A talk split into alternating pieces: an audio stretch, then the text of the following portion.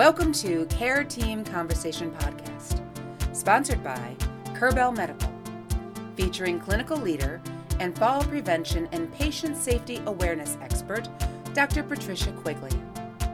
This episode, Doctor Quigley speaks with guest Doctor Kristi Campoe, a nurse scientist, an educator, and a resolute med surg nursing advocate.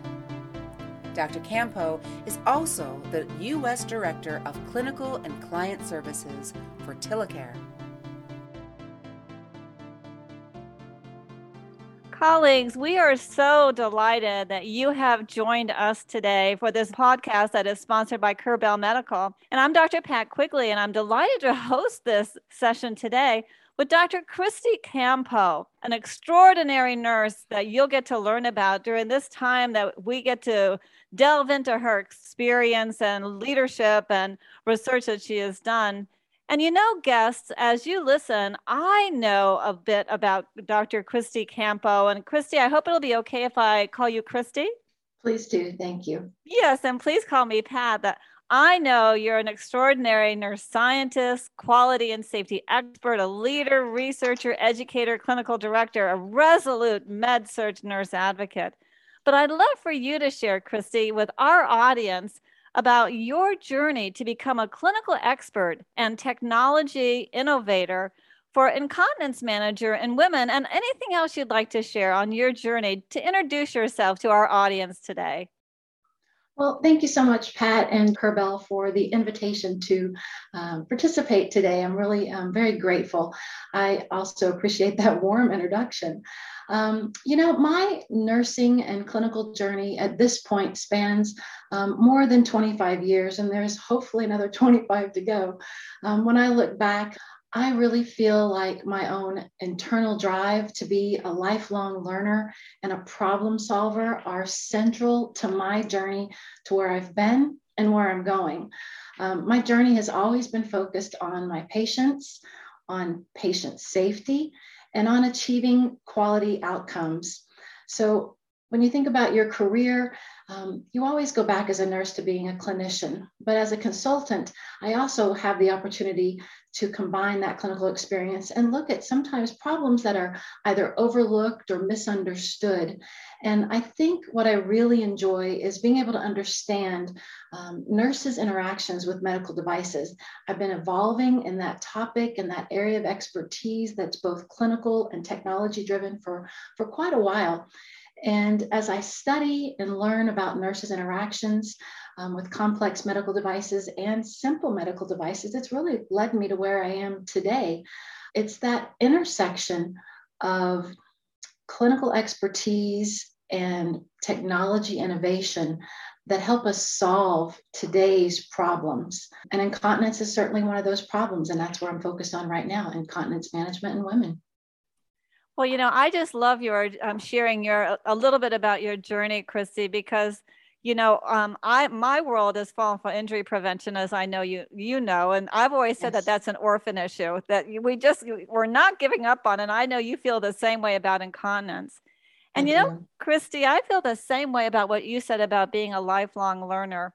That's who I am as well. And I always um, resolute back to one of my favorite quotes from Florence Nightingale, let us never be consider ourselves finished nurses.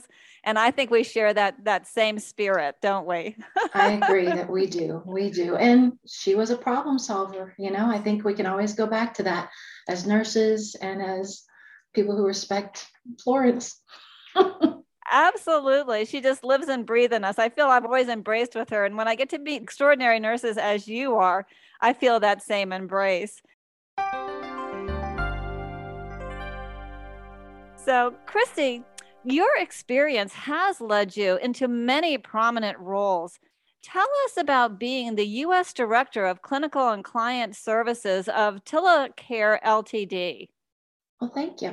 So sure. TillaCare's mission is to bring to market cutting edge and innovative urine collection devices. So it's a real um, connection between my desire to connect clinical expertise with medical device and medical device patient safety. Um, my role as um, in, in clinical implementation means that I'm developing strong, evidence-based um, education and training resources to change practice, to help facilitate, facilitate policy changes, and to improve patient outcomes as they relate to incontinence. I also have a great opportunity of promoting clinical study, quality improvement projects from within and externally. And I do that all as it relates to the UriCap female. Can I share a little bit about that? Please do, because, you know, Kristi, we know so, so um, clearly that there's been devices for men for years, but this has been slow in coming for women. I couldn't agree with you more. And I've really, um, I've stopped everything in my life because I believe so deeply in what we have here. And, you know, we mentioned a few minutes ago about incontinence, and it's certainly a pervasive problem in men and women. And as you mentioned, in men, there are some devices, but for women, it's been overlooked and not completely understood. Um, so as we look at the rates and prevalence, they're very high. twenty-six up to seventy, seventy-six percent of women have urinary incontinence, and the costs are staggering. Um, my role here is to help facilities implement safe, appropriate use of this very innovative medical device. It's an external female urine collection device. It's used in incontinent females who are partially immobile or immobile. Um, what's really innovative about it is its design and its mechanism of action. There's truly no other medical device on the market for female incontinence. And the most common question I have to answer is, how does it work? I'm um, sure. It is. And that's the true innovation, the design and its mechanism of action. So the design is that it's a very soft medical grade Um, silicone that's placed in a very intimate area externally on the periurethral area. And it's that soft, pliable design, once you see what it looks like, that's so unique. It doesn't fall off, it stays in place, and it safely and accurately collects urine for output monitoring and for specimen collection in incontinent females. The mechanism of action is also another innovative aspect to it. The mechanism of action, it's placed in that very intimate um, external periurethral area. Naturally occurring adhesion occurs when that UriCap is um, in place. The labia close around it, and then after a short period of time, adhesion improves. It's naturally occurring, and with an incontinent event, adhesion increases. So what's a, a relatively weak force strengthens over a short amount of time. The UriCap is then replaced once every twenty-four hours. It's connected to a, a tube and a bag, standard, um, and then just changed every twenty-four hours. It is incredibly innovative. I'm sure, because there are so many complications now with the current products that women have at their access. You know, wearing incontinent briefs, wearing incontinent pads, then they end up with urinary tract infections, skin care problems, irritation. There's so many complications, but that's been the only resource mm-hmm. that nurse that women have had to use until, until your design. So how, how is it going along with adoption? Is it adoption mostly in hospitals that you're working with? So originally our work began in long-term care nice. and geriatric hospitals mm-hmm. um, outside the United States. And their great success, our clinical results showed the device worked using that natural adhesion, working with gravity. No wall suction is necessary. And we actually are finding that we're enabling um, mobility in clients who may have been running to the bathroom and then holding, holding, holding, or even not drinking sufficiently and ended up with dehydration. Yes. So we're enabling mobility because they're not tied to a traditional catheter. It provides an incredibly, regardless of the setting, acute care, long-term care, home, the placement of the device creates a protective barrier around the urinary meatus so that then uh, fecal contaminants or even hand contamination are, you know, we're protecting the urinary meatus ultimately through the placement of the device. And that's a really good thing considering what our comparable or alternate solutions are for the incontinent female. And I imagine, Kristi, you know, I've done so much work on, this is so different, implementing floor mats at the bedside. And I know how, mm-hmm. what kind of work I've done in, with floor mats and trying to get nurses to use floor mats, having to actually go in and work with them. I imagine you do the same thing with nurses in the hospital as you go and help them really learn how to use this technology. Isn't that part of what you do as a consultant? It is. So um, regardless of the device that I work with in terms of consultation, it's always about, you know, what is the problem? And even though a facility, an organization or unit believes they have this problem, oftentimes as a consultant, you can find there's another root cause to that problem. So you're solving that, but you're also helping them to overcome issues with adoption of innovation. And that again goes back to the evidence, understanding the environment, and helping nurses to see that we have other solutions. We have to change practice. And as nurses, we have to change all the time. Well, I so value the work that you're doing. And I'm so glad that we're able to introduce and share this work that you're doing, this new technology, through this podcast, Clinical Care Conversations. So to all of our listeners, I want you to know there will be some information about this product um, that Curbell Medical will, will place in the podcast information. So you will have access to that. And maybe you can help Doctor Campoe with dissemination and helping to let people know that this is a, an option for, for women that, that need to have this product and have incontinence, so that they can move away from some of the traditional traditional methods that are really um, creating problems for women. So thank yeah. you. Thank you. One thing we didn't mention, I thought that, that might be important also, is really sustainability. Um, one of the things that's so exciting about this particular medical device is that it has an earth-friendly nature to it. If we think about the incontinence pads that so many women are using, yes. um, they're bulky, they're not necessarily earth-friendly, um, and the medical grade silicone and the actual size um, is a much more um, a higher level option um, when you compare that sustainability concern. Oh, I'm so glad that you shared that with everyone. That is so important. Thank you so much, Kristi.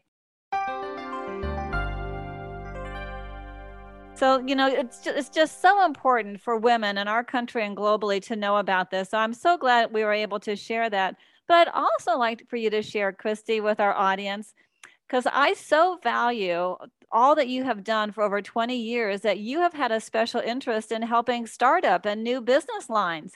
I mean, that is so exciting. I can only imagine your world. Would you tell our audience about what generated this interest and how you have inspired new startup and business lines? Well, thanks for that question. And, and you know, working with a startup is certainly, a startup or even a small company has strengths and areas where you have to draw on every fiber of your being as a nurse. And honestly, I've been quite blessed with every one of these opportunities, whether it's in my employ or as a consultant. Um, working with the startups and new business line calls on you, again, to be a lifelong learner, to learn someone else's business and transfer your knowledge and skills into their area. It causes you to really evaluate how you problem solve, and also draws on your own curiosity. Um, and again, these are three things that I've really relied on throughout my career. I think one of my own strengths, and I think this is true for, for most nurses, is your ability to critically analyze a situation and a problem and go out and identify what resources can help you solve that problem, whether it's a, a finite problem or a, a, a micro problem or more of a system macro wide problem. In my own development as a clinical expert, I've been able to support my own hospitals. I was at the bedside, and I've been bedside my entire career since the late eighties. I've got I, you beat.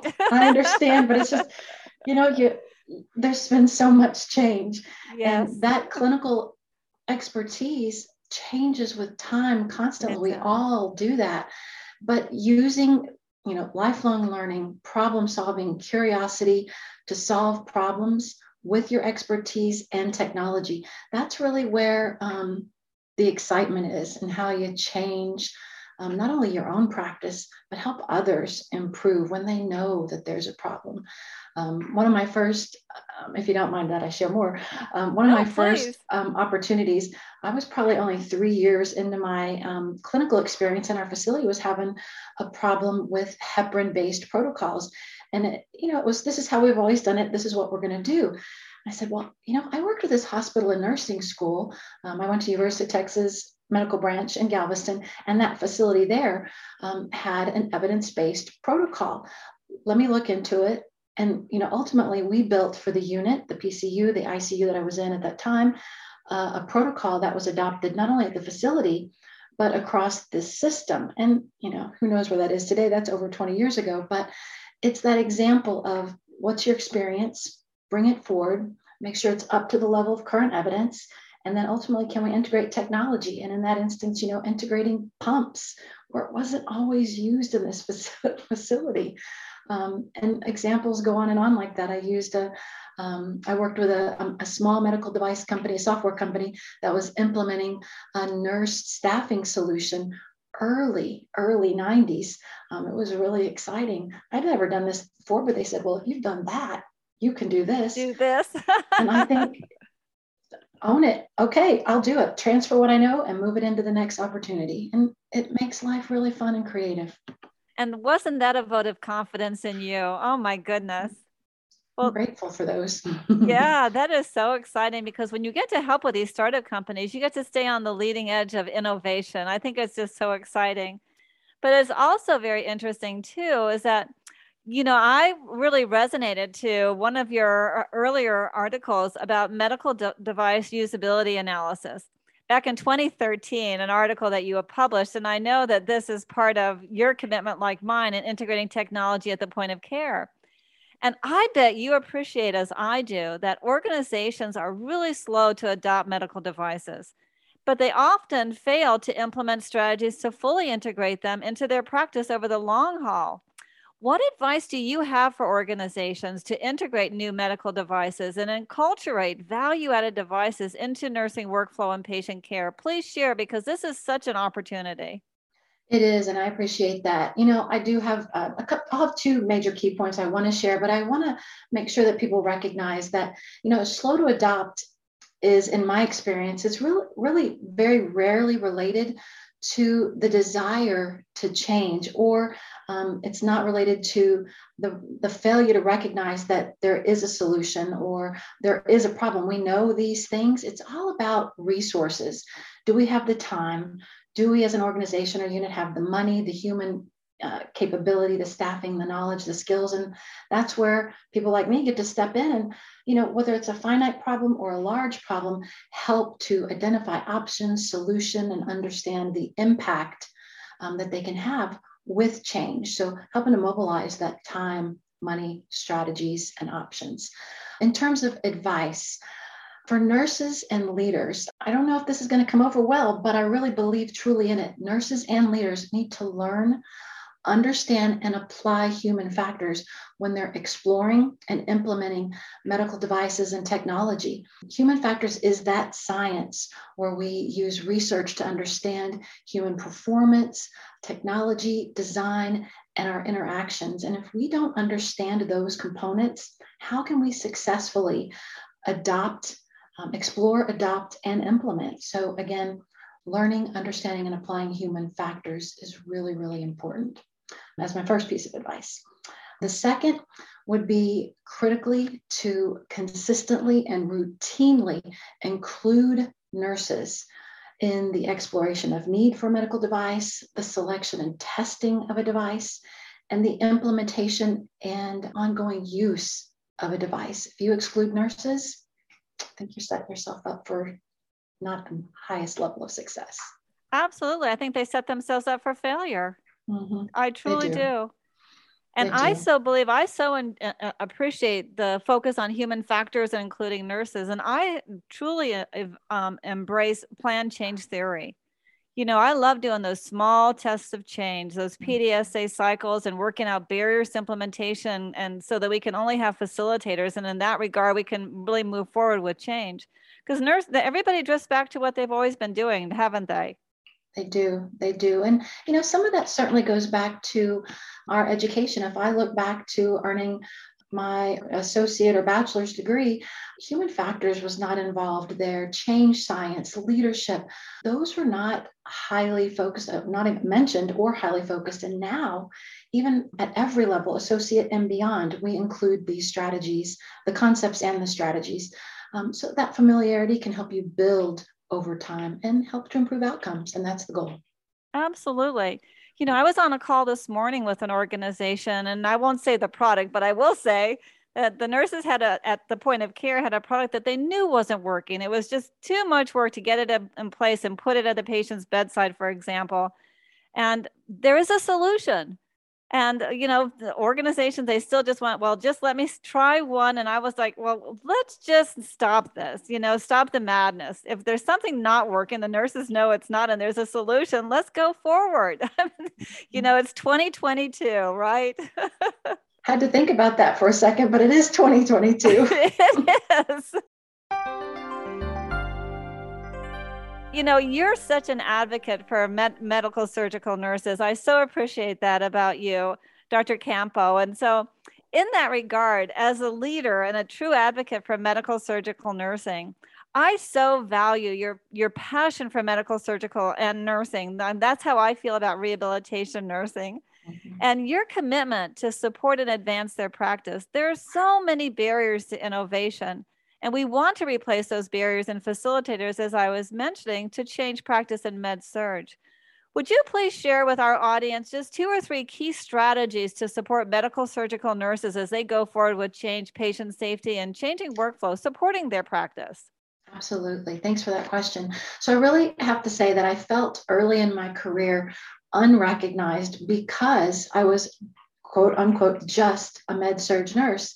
And I have to say, I'm truly grateful for the mentorship uh, that I received that helped me to see the value of what I have to contribute as a med-surg nurse to the overall um, healthcare system. Uh, the Academy of Med Surg Nurses has done a fabulous job of propping up both the belief and the systems to promote med-surg nursing. As a med-surg nurse and a leader, um, I think one of the, I've got a couple of tidbits, but Please. the bar- barriers to innovation truly begin within. You have to know and whew, believe in yourself to move forward and advance practice. Um, you have to be able to help others. I think part of my own success and advancement in my career has really been that I was told, accept mentoring and pay it forward. Um, then to collaborate with intention. I've seen so many people who are headstrong for the sake of being headstrong, to say, this is how we've always done it. This is how it needs to be done. And it doesn't have to be that way. If you can collaborate with an intention, you can change your patients, you can change your practice, and you can change the outcomes that we're all involved in. And then always look forward to the outcome and solve the problem working backward using evidence. These four things, I think, can really change us as nurses and the system we work in. I am so glad that you shared that. And I also know, Kristi, is that there's sometimes in the work that we're doing in the world of innovation is that we're the ones creating the evidence because there isn't evidence out there. It's emerging evidence. But I always help nurses to rely on is that they are experts. You know, as experts, as you are in medical surgical nursing, expertise is a level of evidence. It may not be a randomized controlled trial, quasi-experimental study, but clinical expertise is evidence because you're not going to find evidence to support every clinical decision that's made. So I think too, as I do for rehabilitation nurses, I know you do for medical surgical nurses, is to rely on their expertise. They know practices that are creating more benefit than harm. They know practices that are working. And wouldn't you agree with that? I would, I, I completely agree with that. And I, I think in part that goes back to education and mentorship, where we really promote that your um, unique expertise and your unique opportunity to, to view and envision change are critical to the ongoing success of our systems. So um, we each have something great to contribute, and we just have to acknowledge that and take the steps. Well, this has just been such a pleasure to be able to have those clinical care conversations with Doctor Kristi Campoe. As the whole audience that's listening to you, wherever they are around the world, in the United States, are, are learning about your journey and your career, but also your commitment to integrate innovative technology at the point of care for women, for women who have incontinence, but your true advocacy for medical surgical nursing. I am sure that the world of medical surgical nursing and the specialty organization that you're involved with is better because of you, because of your active involvement and your leadership. So we just so applaud you. I am applauding you right now. Thank you so much. That's very kind. Yeah. And to share that I know that you're also from Florida, as I am, and that the audience should know that not only do you have this extraordinary career, but you also love to hike and you kayak and you're a reading enthusiast. So I want them to know a little bit about you personally, because through this podcast, Kristi, we are introducing you to so many people that have yet to be able to know about you. Is there anything you'd like to share in closing? Well, thank you so much. You know, we are certainly both blessed to be here in Florida and enjoy the natural beauty, springs for swimming and kayaking, great reading weather outside. But, you know, I think more than anything, I just, I hope that we can all move forward um, in these very difficult times to, to lift each other up, and that nurses can be treated with the respect that they deserve through their long years of work and training, from the day they enter the floor for the very first time, for their very first nursing experience as a, as a student, um, throughout our careers. Um, if we could all just lift each other up, that's really what we all need. Well, thank you, Kristi. You certainly are an exemplar. And I know that as nurses, and truly young nurses, those even mid-range in their career, that they are going to be ex- inspired by your journey and your success. So congratulations. Thank you so much for spending this time with me. And I so look forward to everyone getting to learn about you and, and visit with you. And I know that people will be reaching out to you, Kristi. Thank you. And thank you all so much. And I'm so delighted you've been able to hear from Doctor Kristi Campoe directly. It's been a pleasure. Thank you. Thank you for listening to Care Team Conversation Podcast, sponsored by Curbell Medical. A special thanks to our guest, Doctor Kristi Campoe. We greatly appreciated you sharing your various experiences as a bedside nurse, an educator, and nurse scientist.